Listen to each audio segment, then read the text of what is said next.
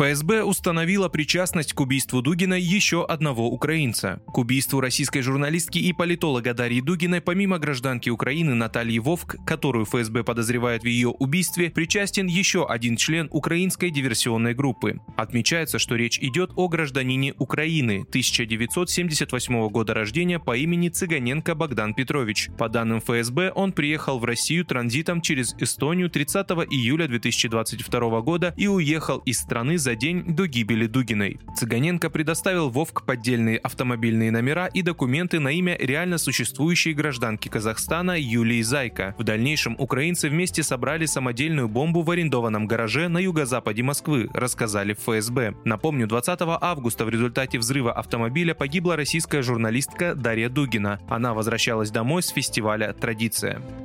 Минобороны сообщила о сбитом беспилотнике у Запорожской АЭС. Российские военные сбили украинский беспилотник, которым пытались атаковать Запорожскую АЭС, сообщила Минобороны. Огнем из стрелкового оружия украинский ударный беспилотник удалось сбить во время приближения к зданию специального корпуса номер один, в котором хранится ядерное топливо американского производства и твердые радиоактивные отходы, говорится в сообщении. Сбитый дрон упал на крышу корпуса номер один. Серьезных разрушений и пострадавших удалось избежать, сказали в министерстве. За сутки по городу Энергодар, где находится станция, ВСУ выпустили 8 крупнокалиберных снарядов по жилым кварталам, заявили в ведомстве. Среди жителей есть раненые.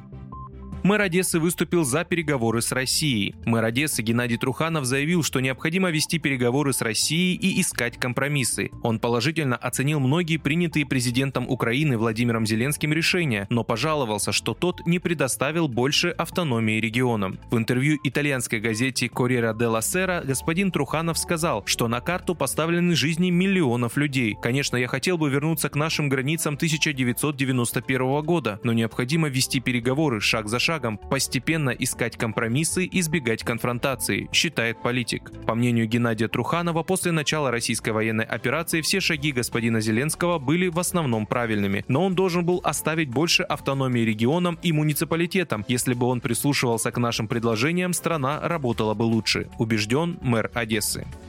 Илон Маск предсказал крах цивилизации. Основатель компании Tesla и SpaceX Илон Маск заявил, что в ближайшем будущем человечеству необходимо использовать нефть и газ, так как в случае отказа от этих источников энергии цивилизацию может ждать крах. Маск высказал свою позицию во время энергетической конференции в норвежском городе Ставангер. Если смотреть реалистично, то я думаю, что в краткосрочной перспективе нам нужно будет использовать нефть и газ, потому что иначе цивилизация рухнет, предсказал основатель Тесла. Маск заявил о необходимости необходимости провести дополнительные исследования в вопросе бурения нефтяных скважин в Норвегии. По его словам, переход к устойчивым источникам энергии – один из самых больших вызовов для человечества. Процесс может занять несколько десятилетий.